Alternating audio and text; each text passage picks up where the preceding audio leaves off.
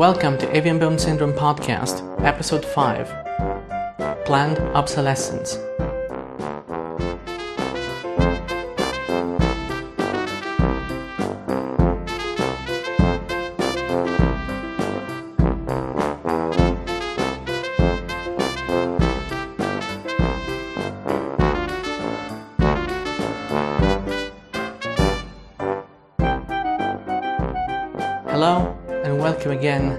Newest episode of Avian Bone Syndrome podcast. It has been a while, and that's because I've been dealing with a few things and I haven't had much time to dedicate to the podcast. But I'm back, and I promise I will not take as long to record the next episode after this one. I'm also going to try and use a different approach to recording. Specifically, I'm just going to record and talk instead of uh, planning and expecting to do much more post processing than I'm willing to. Because that's exactly one of the reasons I haven't had the time to do this. Because it's not just the recording, it's the editing that takes a lot of time, and I currently don't have the time to do that. Or at least I don't have as much time to dedicate to that. So, planned obsolescence. What is obsolescence, first of all? Obsolescence is the state of being out of date essentially. An obsolete thing is inevitably old, though the common pitfall is thinking that anything old is automatically obsolete. That's not the case. Obsolete means being unusable because it's too old. So something that's old but just works or keeps working or can still be used is not necessarily obsolete.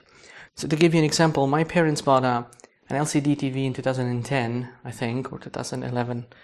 I can't recall exactly. And it came with a USB port, uh, four HDMI ports, um, an HD tuner, uh, support for logical channel numbering, and lots of other things that you can pretty much take for granted today. Um, comparatively, my own TV, which I bought two years before, two or three years before, uh, doesn't have all of that. Um, I actually bought my TV without an HD tuner because I knew that I wouldn't be using it, so I saved some money. Um, my TV only has three HDMI ports, which effectively did lead me to require a splitter because I have more than three HDMI devices. Uh, specifically, I have an Xbox, a Sky TV receiver, uh, a Blu-ray player, and um, and I often connect my computer to it. So I needed a splitter to get one more port. Uh, my TV also doesn't have the logical channel numbering. It just didn't exist as a service, as a system when I, I bought mine, so of course it doesn't have it. And since it lacks a USB port, I cannot even update it. Uh, as you can see, mine is older, but is it obsolete? No, it's not, because I can still use it. I can do whatever I need to do with it. Going further backwards in time, and still talking about TVs, all the CRT TVs, um, they're borderline obsolete in a way, because they cannot receive uh, digital terrestrial channels, um, on their own, which is all that's being transmitted now. So unless you hook something up that allows them to receive such, such signals, they're just worthless. As long as you can connect an external device to do that, you may say, well, they're not obsolete. And in fact, they're not, because they're still usable. Now, what happened just a couple of months ago um, to my father is that he had this old TV, black and white TV that he bought in Germany when he worked in Germany in the 70s. And this TV doesn't even have a SCART connector. Um, those in Europe know what a SCART connector is. Uh, those in the US uh, have no idea. A SCART connector is the European equivalent of the uh, three-pronged little thingy that you had to use in the US or in Canada or anywhere else to connect external devices to, to a TV. Uh, you had the yellow, white, and red connectors. We had the Euroscart connector, which is a big, chunky, disgusting connector. I have to say, I actually hate it. Uh, I'm glad it's not used anymore. Um, that basically carried those signals and more. And it was the standard here to connect um, external things. You wanted to connect a VCR to your TV, that's what you used. A satellite receiver, that's what you used. And nowadays, that's what you use to connect um, digital terrestrial receiver to your TV. And the point is that this TV that my dad had, uh, well, just doesn't have it because it, it again, it came before the Euroscart uh, was even devised in the mind of some sadistic engineer who gave it that shape which constantly made it disconnect as soon as you happen to touch the TV, which is why I hate it. But anyway, I'm actually really glad that it's been phased out. but the the truth is that that's an example of something being obsolete. He had to eventually just throw it away, regardless of all the memories connected to the TV, because uh, the only way you can use something like that right now is using it as a doorstop on very windy days. That's the only thing you can do with that. So that's obsolescence. So what is it that leads to obsolescence? And I'm talking about obsolescence proper, not planned obsolescence. The reason is very simple. It's technological progress. As new things come out, at some point they have to stop supporting older ones because it's just not viable anymore, uh, economically speaking. And I'll get to that later. And I'm talking about obsolescence proper, not planned obsolescence. And this is especially true with computers or things like TVs, as I've said, or phones or tablets or anything that's computer-like. Nowadays, the lines are really blurred between, uh, you know, what's a computer and what is not a computer, because even a Blu-ray player can get on the internet now, so it's kind of difficult to tell.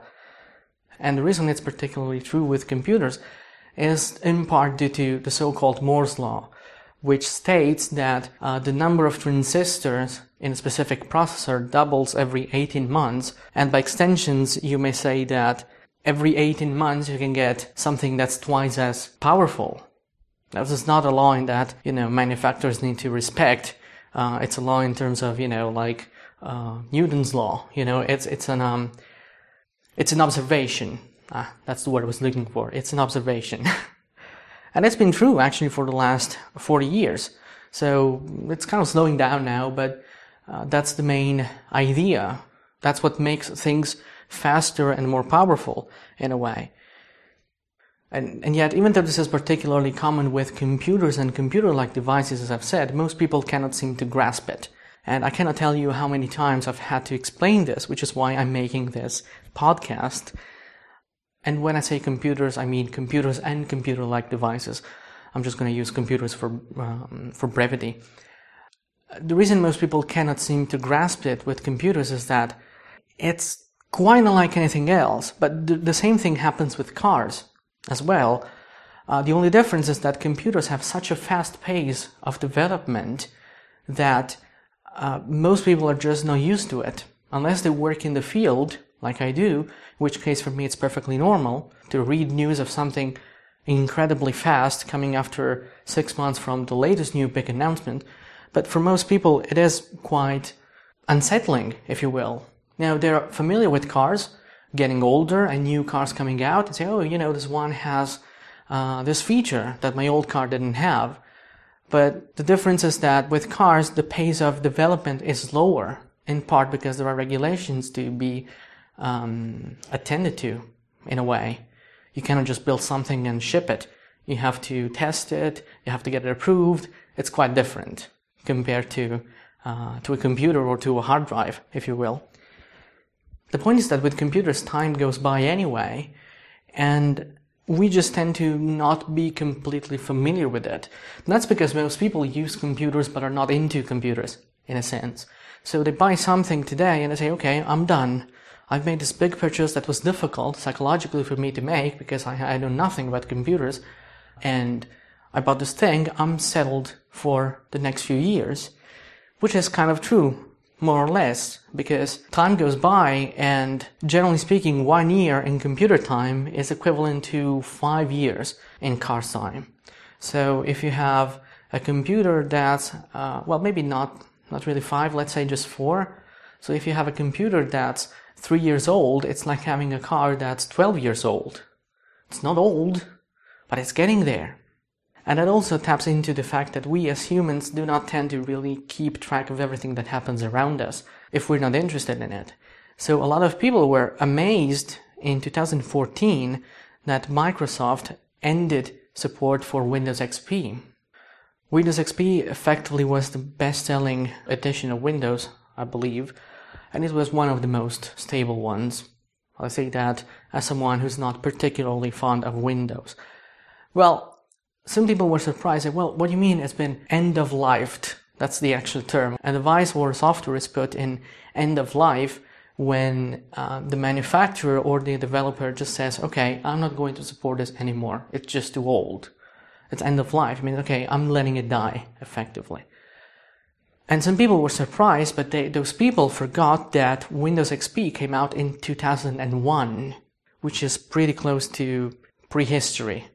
well, maybe not prehistory, but it's definitely kind of old. Uh, you would never want to run a system uh, with software that was built in 2001. Well, maybe never is not exactly the right word, but I'm talking about consumer computing devices, okay?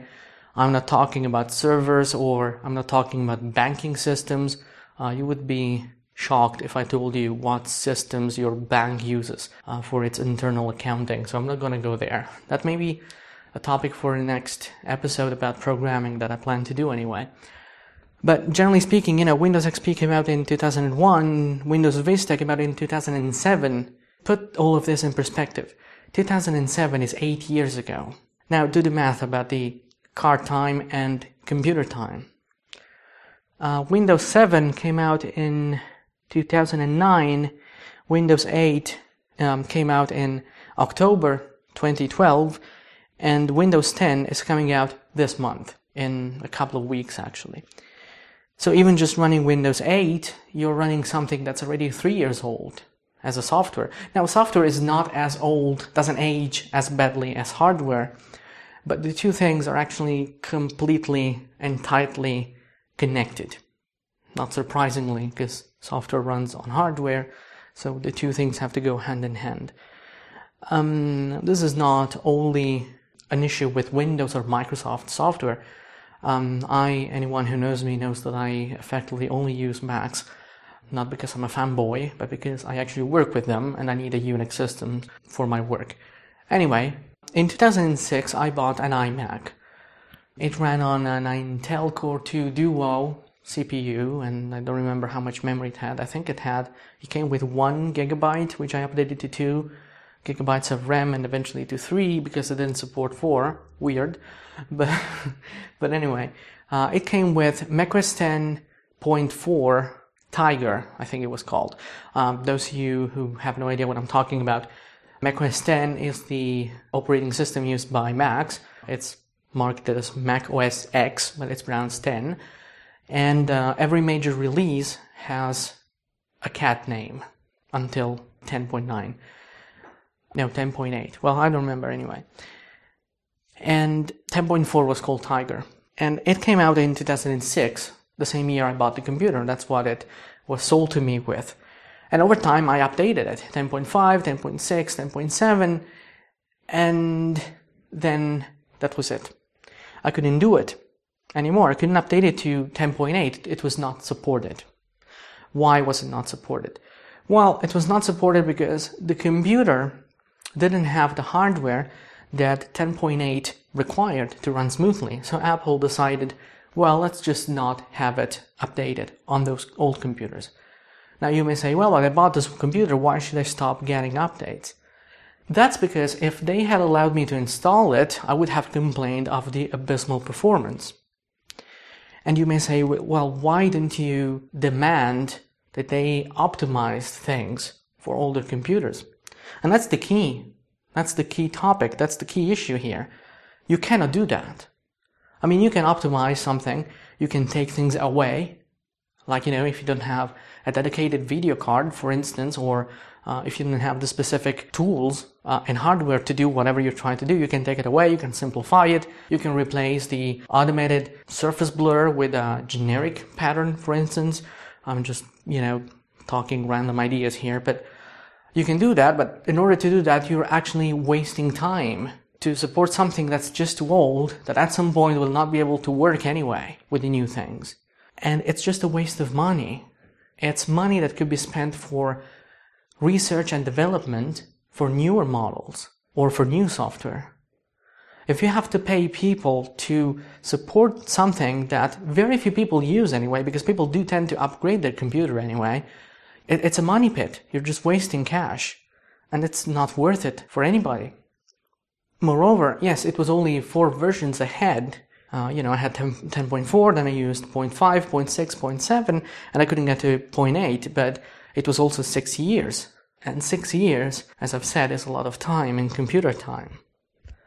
Now, at this point of the discussion, someone will always say, well, yes, I see that, but old stuff used to last longer. Which is kind of true, kind of not true. Uh, it is true that back then, and I'm going to get away from computers for a second, it is true that 15 years ago, 20 years ago, you could buy a fridge and it would last you 20 years. You buy a fridge now, maybe 5 years, 6 years into it, 10 years into having it and using it just like you would use a fridge, just, you know, putting things in and taking things out. Well, you may find that the fridge doesn't work as well anymore. The door may come off. The compressor may fail and at that point, someone would say, yeah, well, that's because nowadays they make things so that they will break. I don't think that's true.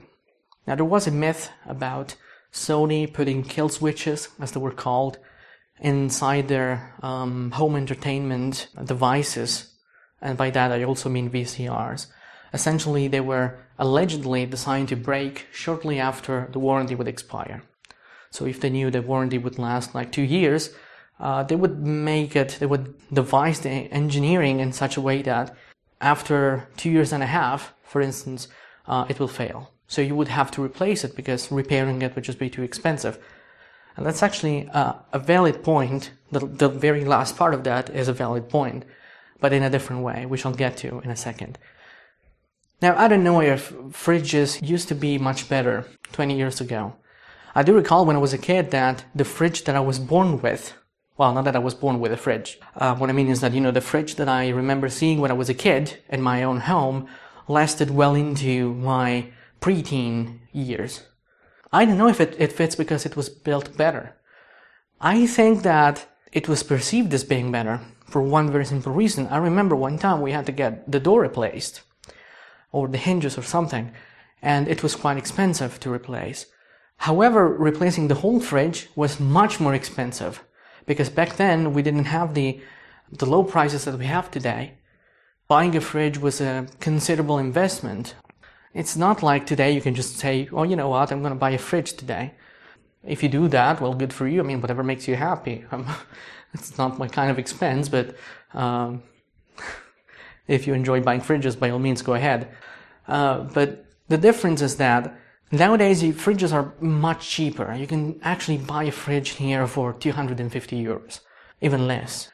And that means that if the fridge door comes off and replacing it costs you 80 euros plus 20 euros for the, uh, the actual work, uh, well, you're just gonna wonder, is it worth it? And that's something that I always tell people who bring me computers to fix. If they're too old and like the hard drive is failing, and actually, I'm sure that at least one person who's listening to this is probably relating to what I'm saying right now. Hello there, by the way. You know who you are. Um, sorry, I'm making it personal, but um, what did I tell you? Ask yourself if it's worth it. Because the moment you replace the hard drive, you have a new hard drive, which is great. You know, it's not failing anymore. I'm not gonna lose my data. Perhaps because the rest of the computer is still three years old. It's still four years old. And, and that's the line that you have to balance yourself on. It's not obsolete just yet. Your computer is not obsolete, but it's getting old. And I know that it sounds like a wasteful purchase to get a new one. And I can understand by all means that it may be a considerable investment. Uh, you can just go and spend 700 euros on a new computer like it's no big deal unless you work with it. If you have to replace your fridge, if you have to replace your, your kitchen oven, uh, there's no postponing. I had to do that myself. A few months ago, I had to spend 700 euros cash to get a new kitchen oven and the stove and all that was it because it was, it was not working anymore. You know, there was no eating uh, if I didn't get that replaced. With a computer, most people don't see it as such an urgent uh, purchase, and rightfully so. I'm not saying it shouldn't be like that. Um, I work with computers, so I admit that my own perspective in this is um, is probably different. Two days ago, I realized that my external hard drive was making weird noises, and I stopped everything I was doing to work on it and I realized it was the um, the actual USB enclosure, not the disk itself, thankfully. And I just literally rushed to the computer store to buy a new one. Because for me, it's not an expense that, oh, you know, I can postpone it. No, I mean, there's data on there. It's my work. I can't afford to, to have it destroyed by a failing device. Was it old? Yeah, the box was actually quite old. So you may say it's the same thing. Of course, it was much cheaper. It was uh, 25 euros. It was not as expensive as getting a new computer, but it's something that I went to replace. Why? Because it was not worth repairing. I could have probably repaired it. Uh, I could have changed some components on the power brick, for instance.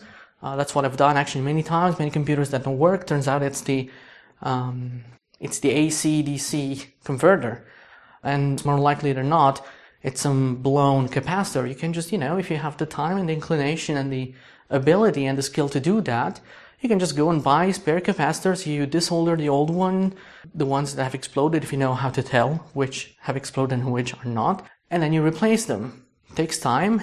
It works. I've done it. I didn't have the time. I didn't want to do it anyway because I thought, well, maybe something else will blow up and I will still lose data. So why I blabbering so much about this? Because it's something that I have to explain many times and I realize it's difficult for people to, to get. But again, perspective, car. You have a car and every month something breaks. You know, one day you find out that the, the window doesn't roll down and you have to get it replaced and it's 250 euros for the, the motor thing.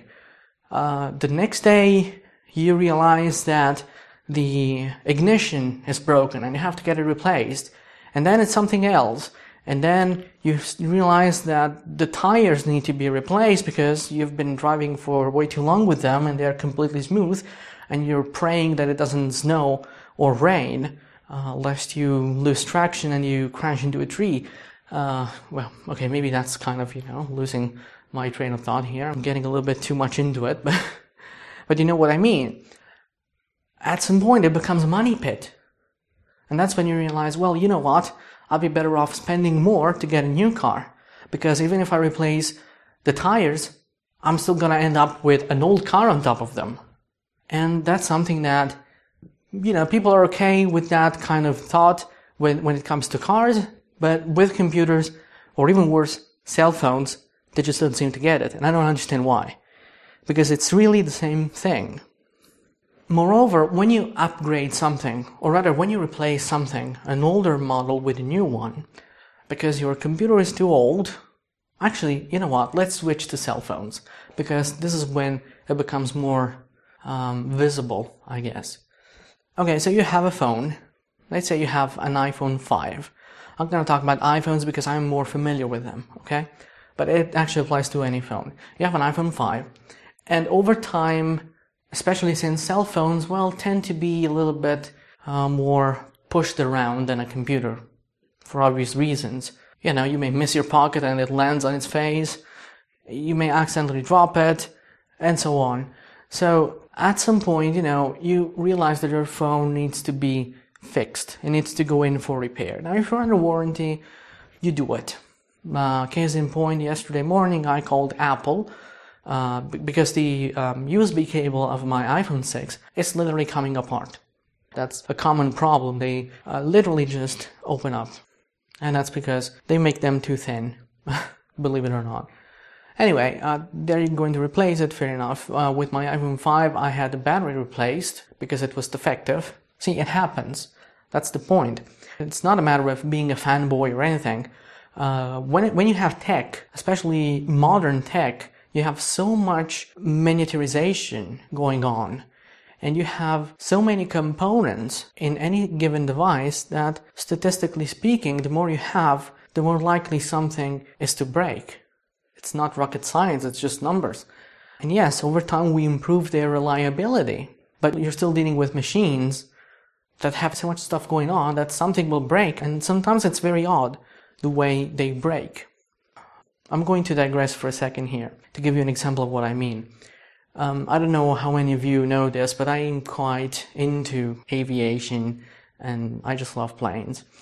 Um, the Boeing 787 Dreamliner the newest and biggest and bestest of Boeing's long haul uh, aircraft, well, aside from being plagued with all sorts of problems, including batteries that were randomly catching fire and, uh, well, stuff that you don't really want to be on when it happens. Uh, uh, but they found a very weird software problem that is, in, in specific situations, the whole computer system on board would fail completely.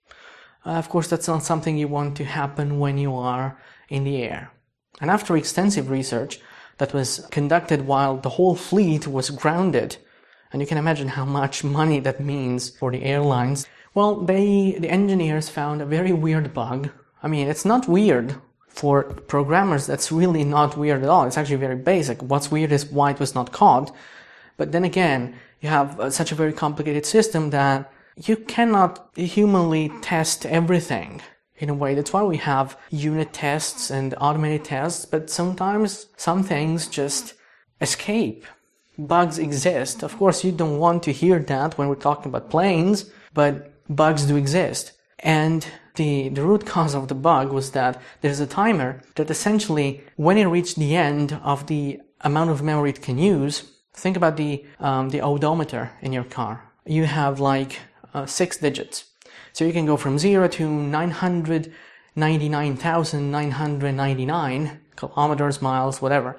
And when you drive one more, it rolls back to zero, right? Well, that's exactly what happens with timers and with numbers in a computer. You have a given amount of space and you can only fit so many numbers in it. The moment you do plus one, what happens is that it just goes to zero. Just, it's the same way. And this is because of the way numbers are represented uh, within a computer's memory. And I'm, I'm not going to go there. Well, what happened is that this timer uh, just happened to do that. And of course, when you go to zero, everything crashed. It's kind of the millennium bug. Remember that? In 1999, everyone was freaking out because, hey, computers are going to go from 99 to 00, and they will think it's the year 1900 instead of the year 2000. And of course, nothing catastrophic happened um, because a lot of work went into it. But in this case, well, it, it's exactly the same problem. It's called an integer overflow. And that's exactly the same thing that's going on here. Well, the solution to this short of keeping the, the, the whole fleet grounded and uh, reprogramming everything and retesting everything, because every time you change anything, you should retest the whole system, especially with, with something that's going to be in the air. Uh, you don't want it to crash because you happen to, to introduce another bug. That's something that does happen because we're human. Other than doing that, the only solution is, well, we know the problem, let's just work around it. And the workaround, and I kid you not, I swear this is exactly the suggested procedure, is reboot the plane at most every 273 days. I'm not kidding. You have to power cycle the whole plane at least every, I don't know how many months it is. You know, because by doing that, you make it reset from zero when everything on board expects it to be zero. that's, that's weird. I realize, I'm aware, but it's a solution. There was a software engineer that wrote about this in his blog, and he said something like, uh, I realize this is going to sound odd, but the point is that the more we go on, the weirder plane crashes are going to be. Because once we rule out everything that's obvious, what's going to be left are the least obvious things. So every time we're going to find a bug now, it's going to be even weirder than the previous one. Because it's something that nobody thought about. Because you know, if someone had thought about it, if it was that obvious, it would have been fixed. So that's just the way it is. But going back to our cell phone that uh, has had issues, at some point you have to wonder, okay, I can get it replaced like the fridge door, okay? But is it convenient? Because it's not just replacing the the component, the battery, for instance, or the screen. It's that the rest of the phone is old and may fail. And at that point, you risk having spent both the money for the replacement and the money to replace the whole phone when it eventually becomes too unstable, too unusable, because the rest of the components uh, also begin giving you problems. And another things to consider is that every new model has considerably better performance. Um, the Apple Watch, for instance, which has just came out a few months ago, well, uh, it's going to be superseded by the Apple Watch 2 next year, which is already rumored to have a camera on it. And I'm not saying that you should hold back purchasing something because there will always be something new. If you need something, you're going to buy it. You know, if I need a new computer, I don't care that a new one is coming out. I know what I'm getting myself into. I need one. I'm going to get it. Um, I bought my previous camera, the Canon 60D, uh, fully aware that Canon would be releasing the 70D within six months. Why did I do it? Well, because the price was right and I needed a new camera. So I was like, you know what, I'm going to take the risk. And actually, uh, Canon took longer than the expected period of time to release the 70D, so I could say that I used the latest for longer. But see, that's something that, that's really important to keep in mind. When you replace something, or rather, when something new replaces what you have on the shelves, it doesn't make your device older. It doesn't make it stop working. When the 70D came out, it's not like my own 60D suddenly realized, oh my god, you know, I'm old, I'm gonna kill myself. No, I kept going and going and going. In some cases, it's really counterproductive to buy the newest version of something, the newest revision, rather, because when it's hardware, it's called revision. When the MacBook Air came out, and again, I keep talking about Apple because it's what I'm most familiar with. When the MacBook Air came out several years ago, the first revision was a great concept, but it really fell short in every other way. Because yeah, it's really light, it's really cool, but it sucks. And it took several revisions to get to something that was usable and worth the money. So generally speaking, you don't want to buy the first revision of anything. The Apple Watch, yeah, it's cool, but rest assured that Apple Watch 2 is going to be much better. Of course, every new version, every new revision is better than the previous one, but uh, usually revision 2 is much, much better than revision 1 because it's obvious they learned from all the mistakes, all the glitches that couldn't be caught in the lab. See, it's exactly like the plane. Nobody thought of testing something like, hey, let's make this timer roll until it goes back to zero.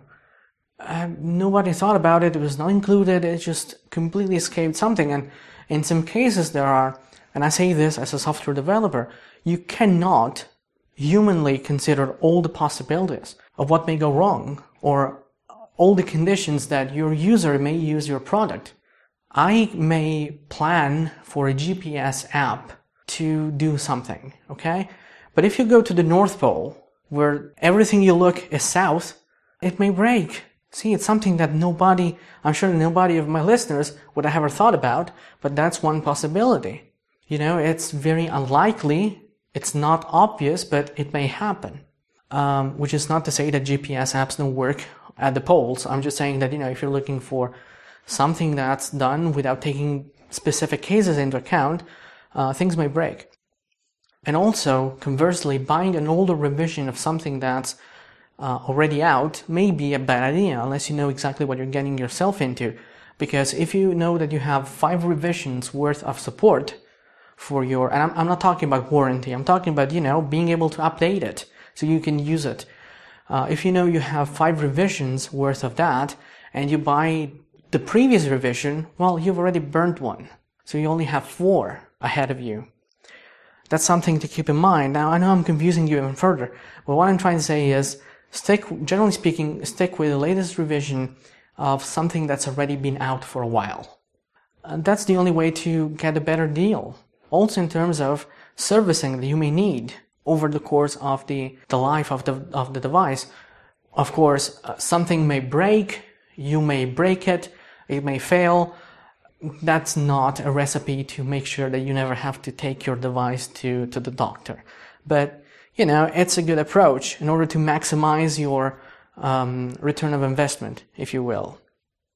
And this is just not only for hardware, it also applies to software. And so people wonder, well, why can't I just keep using the old one?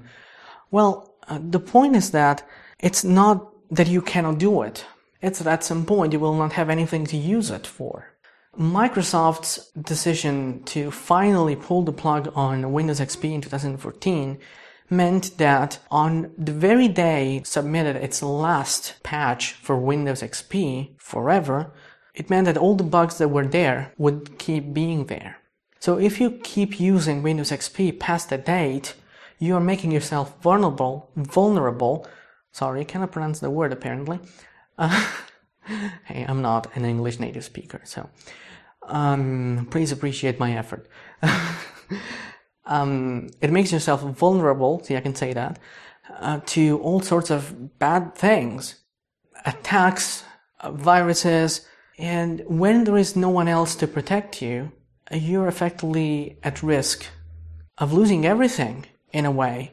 And actually, there were a lot of people, a lot of bad guys, waiting for the day to come so that they could unleash all the attacks and exploits against unpatched Windows XP vulnerabilities in order to take control. It was like waiting for a prey to get tired so that there is no protection anymore and then attacking it. Because that's exactly what you are. If you use Windows XP today, you are completely unshielded by anything. Yeah, you may have an antivirus, but honestly, how long are antivirus makers and developers going to support it when even the operating system itself is being left to itself? And it's not meanness by Microsoft. I mean, it's an operating system that was already 13 years old. And 13 years old is just too long. Because after XP, there came Vista and 7 and 8 and now 10. And you know, why should they support Windows XP when they have given so many options and so much time, especially to update?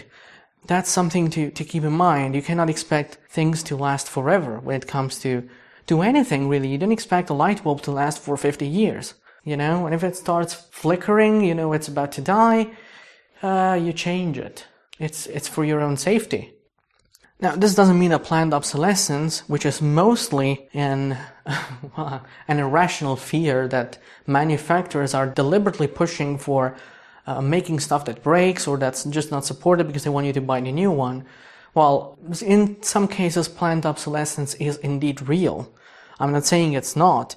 As I said, there were some talks about Sony putting the kill switch, as it was called, within their own devices, which actually was never true. It, that never happened. But some components in modern devices are not user replaceable. You cannot replace the battery on an iPhone, but you can also not replace the battery on a Motorola Moto E, which is much cheaper. So it's not just Apple wanting you to shell out another 900 euros on a phone. Uh, Motorola wants me to shell out another 143 when my Motorola dies, or at least go to them to replace the battery, which they will no doubt sell me at a premium right? With computers, uh, the trend is to make things soldered on the motherboard. Unfortunately, Apple uh, has been doing this for a while. I actually bought the MacBook Pro, the 2013 version in 2014.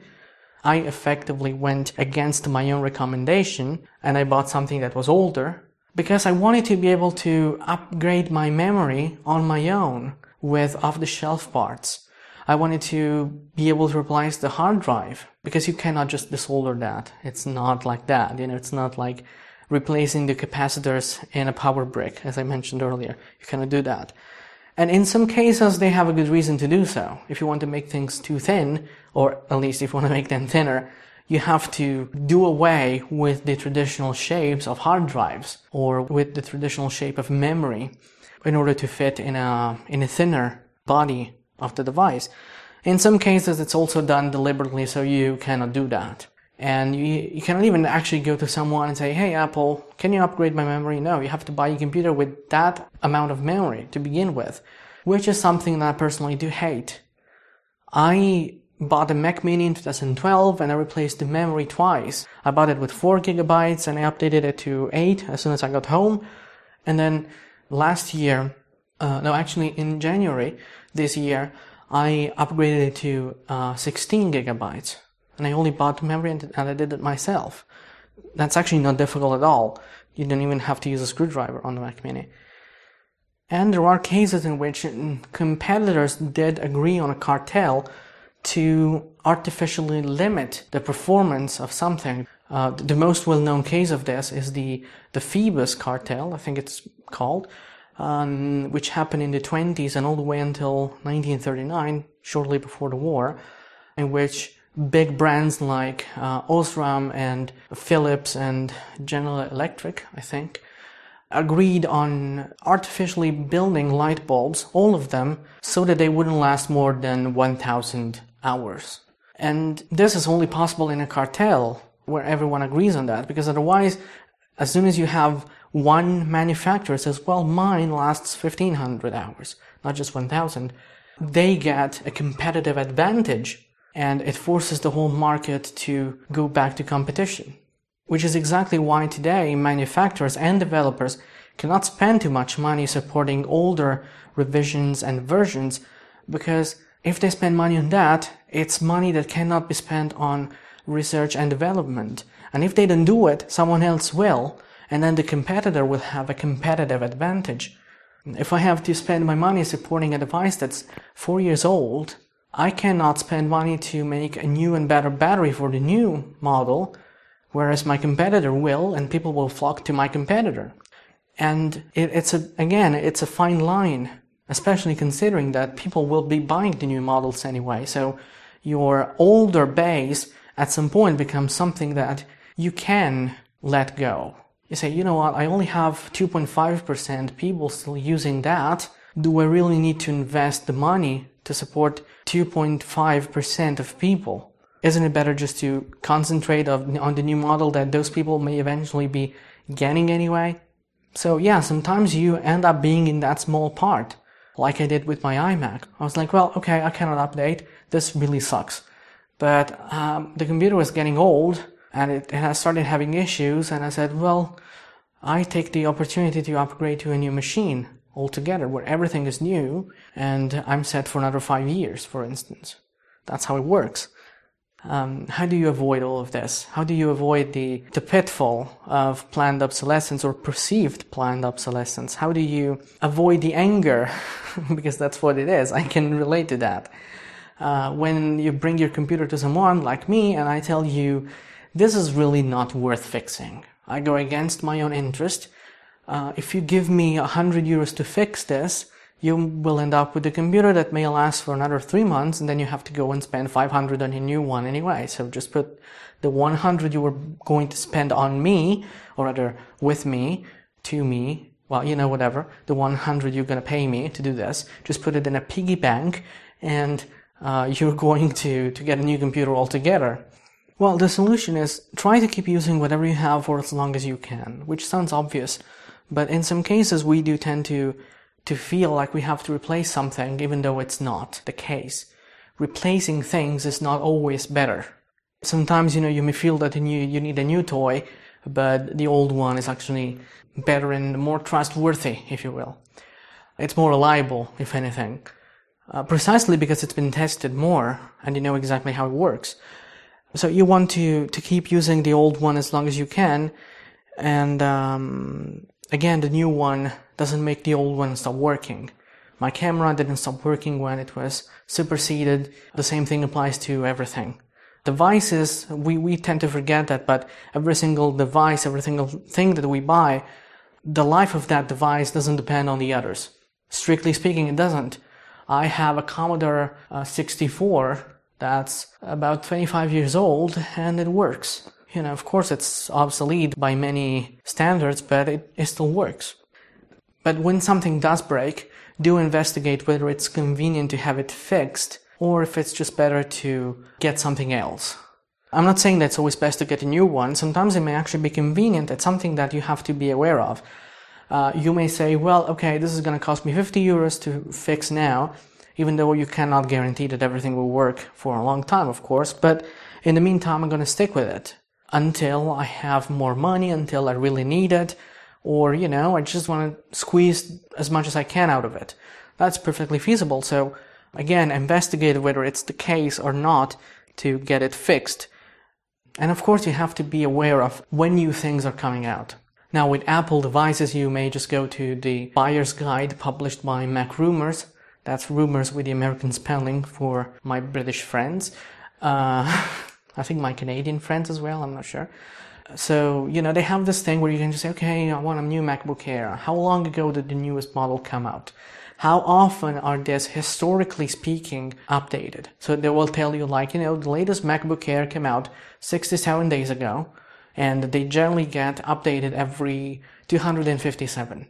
So you know that, okay, this is fairly new, I can buy safely. Otherwise, you may just wait. Say, okay, you know what? This is bound to be replaced soon. Like, if you were to buy an iPod shuffle right now, or an iPod Touch right now, it's going to be a disaster because in a few days, they're going to come out with a new model. So, you know, if you can wait, do wait. If you need it, otherwise, just go and buy it. Because you cannot keep waiting forever. At some point, you have to buy. I mean, I know that sounds very consumeristic, but I don't even know if that's a word. But if you need something, you have to buy it. Otherwise, you will just stop waiting for the perfect model to come out and you will never get anything. And if you need something, if you need a phone, by all means, go ahead and buy a phone. So that's something to, to keep in mind. And also do stop expecting that things will work forever. I think that's the main issue. Keep in mind, just embrace it. Just know that whether it's the hardware or the software, what you buy will not last forever. And just accept the fact that with computers and phones and tablets and even TVs and, and consoles for video games and everything, uh, the lifespan is inevitably shorter than what you expect or than what you're used to if you're not into this kind of device. It's nobody's fault. It's just the way the system is. You cannot expect to have a phone that lasts for 10 years anymore. This is not the Nokia 3310 anymore. It's just not the case, you know. It's the software, it's the hardware, new things come out, processor speeds increase, uh, memory amounts change, and at some point it's just going to be too old. So generally speaking, you can expect like three to four years for a phone at most, five to six years for computers. That's actually the maximum. You cannot get that much uh, usually. But you know, if you are a lazy buyer, so to speak, or if you don't need the latest and greatest, that's about how long you can expect to get if you buy the latest, however. The latest as soon as it comes out. Because if you buy the latest and tomorrow it's uh, superseded by a new version that's not the latest anymore, you had the latest for like two hours. And that's not good. That's not what you want to do. Unless you know what you're getting yourself into again. Um, it, it's a fine game. You know, it's a game of chess, if you will. And just, you know, plan ahead. A good approach to this, which is not for everyone, but that's what I do, I anticipated like my phones, I'm going to keep the phone for two years. And when the second year comes and the second updated model comes after mine, so in my case, that would be the iPhone 6 now. Now, in, in a couple of months, we'll have the iPhone 6S, or whatever it's going to be called, and then the iPhone 7, for instance. Well, I already know that in uh, when the iPhone 7 comes out, I'm going to sell mine and buy the iPhone 7.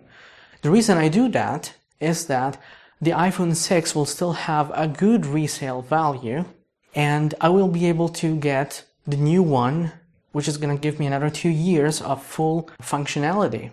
It may sound like I'm wasting money, but it's actually a very sensible approach because I end up buying the new phone and I have the latest and greatest mostly, at least, you know, for a year and then the, the second year I have it the second latest and second greatest, of course. But I end up buying the, the new model, paying it essentially half of what it would cost me otherwise. Why is that? Because if I get a new model of something and I'm not going to use the old one anymore, any money I get out of that is actually extra money. Because something has value only as long as you use it. If you don't use something anymore, and you know you won't, it's best to sell it. You're basically giving out nothing because you don't use it and getting money that you can use to get something that you do use you know, it takes some effort. You have to uh, find the buyer and all of that, but it's often worth it. So, in essence, what I'm trying to say is do appreciate the new things that you can get with the new tech. Do take advantage of the fact that something old is broken or has broken down or just needs to be updated and you need to get a new device altogether because, um, you know, it will give you benefits.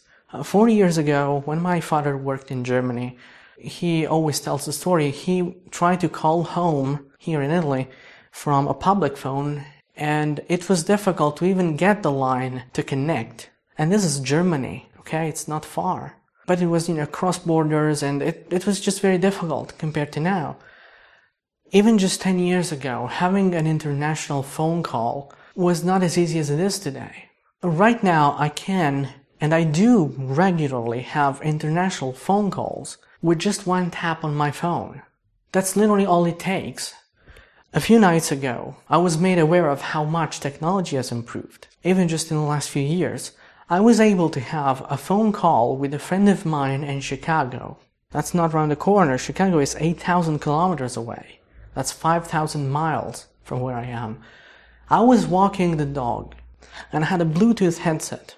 So I had no wires around me whatsoever. I was not even connected to a landline. I was in the middle of the countryside near my house with the dog, no wires going anywhere. And I didn't even have to touch the phone to start the call. I literally just pressed the button on my headset. I waited for a beep. I said, Siri, FaceTime call audio Chris. And five seconds later, I was talking with my friend in Chicago. That's amazing when you think about it. That's incredible. Now, I'm not new to this kind of thing. I regularly interact with people from all over the planet, and effectively, the first online friend that I ever had was a guy from New Zealand in 1996. If you know where New Zealand is and where Italy is, that's exactly on the other side. If you were to dig a hole and get out of the other side of the planet, you would come out very close to New Zealand from where I am. It was incredible, but it was also not the same as today. Even real-time chat, at the time we used ICQ. If any one of my listeners even knows what ICQ is, by all means please let me know, because I don't think anyone ever heard of it, especially the new generations. It was just much different. It was difficult to even keep um, a text conversation going. Sometimes, you know, you would have your own dial-up line that was disconnected or uh, something happened. The internet was much more complicated and the, the internet of 1996 was much closer to the difficult phone communication of the 1970s than it is to the ease of use of things today. And again, it's something that we do take for granted very often, but it's because we easily forget how it was before. So it's actually uh, something that we need to keep in mind. We have to remember that tech is an ally. It's not an enemy. That's what I'm trying to say. Even for non-nerds. Because people tell me, well, it's easy for you. You know how to do that. Uh, it's your job. You've been doing that since you were a kid. Well, yeah, I will admit it's kind of easier for me to even just know what's going on. But it doesn't mean that it's necessarily difficult. I can assure you as a software developer that things are designed to be easy. That's why uh, sometimes interfaces just don't change much. That's because changes can be unsettling and make things difficult, and we don't want that. Even from a very selfish point of view, you know, if we make our service difficult, our product difficult, you're not going to use it. And if you don't use it, we're not going to make money. So we want you to use it, of course. But generally, as I said, remember that technology is an ally and uh, you can communicate with people all over the planet and you can do things that 20 years ago were unthinkable. You can literally film in full high definition and edit things directly on your phone now. You can do things that were completely unthinkable just a few years ago. So when you are forced with the challenge of having to update something, embrace it. I know it's annoying by all means. I know that sometimes you have to, to spend money for something else and you say, well, this phone doesn't update anymore. How can I deal with this? Well, I know that's annoying, but that's why you need to plan ahead. It, it's just the way it is. Finding it is not going to make it go away. The only thing you can do, as I said, is just embrace it in a way. Do enjoy getting the new toy. Do enjoy uh, all the new things you can do with your new toy. And remember that technology uh, has a purpose in improving people's lives and making human connection easier. Alright, so that was it. I actually spoke more than I had anticipated. I think that this new approach to recording is actually kind of uh, more efficient in a way, because I don't, as I said, I don't think too much of about re-recording or worrying about whether I'm uh, making sense. And the downside is that I end up talking more. uh, get in touch with me over Facebook, email, um, homing pigeon if you have one of those. I actually never understood how you make a homing pigeon go to a specific destination. If anyone knows, let me know. Otherwise, I will research that and I will talk about that in an upcoming episode. Let me know if you think that this episode was too long or if I should have split it into two different episodes. As usual, do follow me on Facebook. You can go to the avian bone syndrome page. Uh, you can just search for it. It's going to come up first link. And, and if you have any ideas of what to, to talk about, or if you have any questions, let me know and I'm going to see what I can do. In the meantime, and I promise it's not going to take this long again to make a new episode after this, Uh, thank you for listening, for sharing, for promoting in a way. It's quite an ego boost. And generally speaking, for being there and for asking about the podcast, and literally just for being there. I'm thinking about uh, a couple of listeners in particular.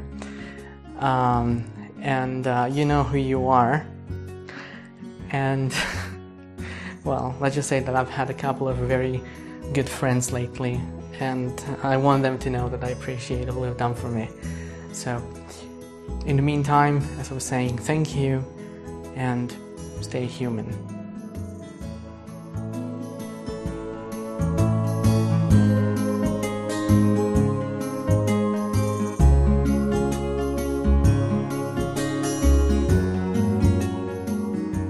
The music used in this episode is Look Busy and Porch Swing Days by Kevin MacLeod of Incompetech.com.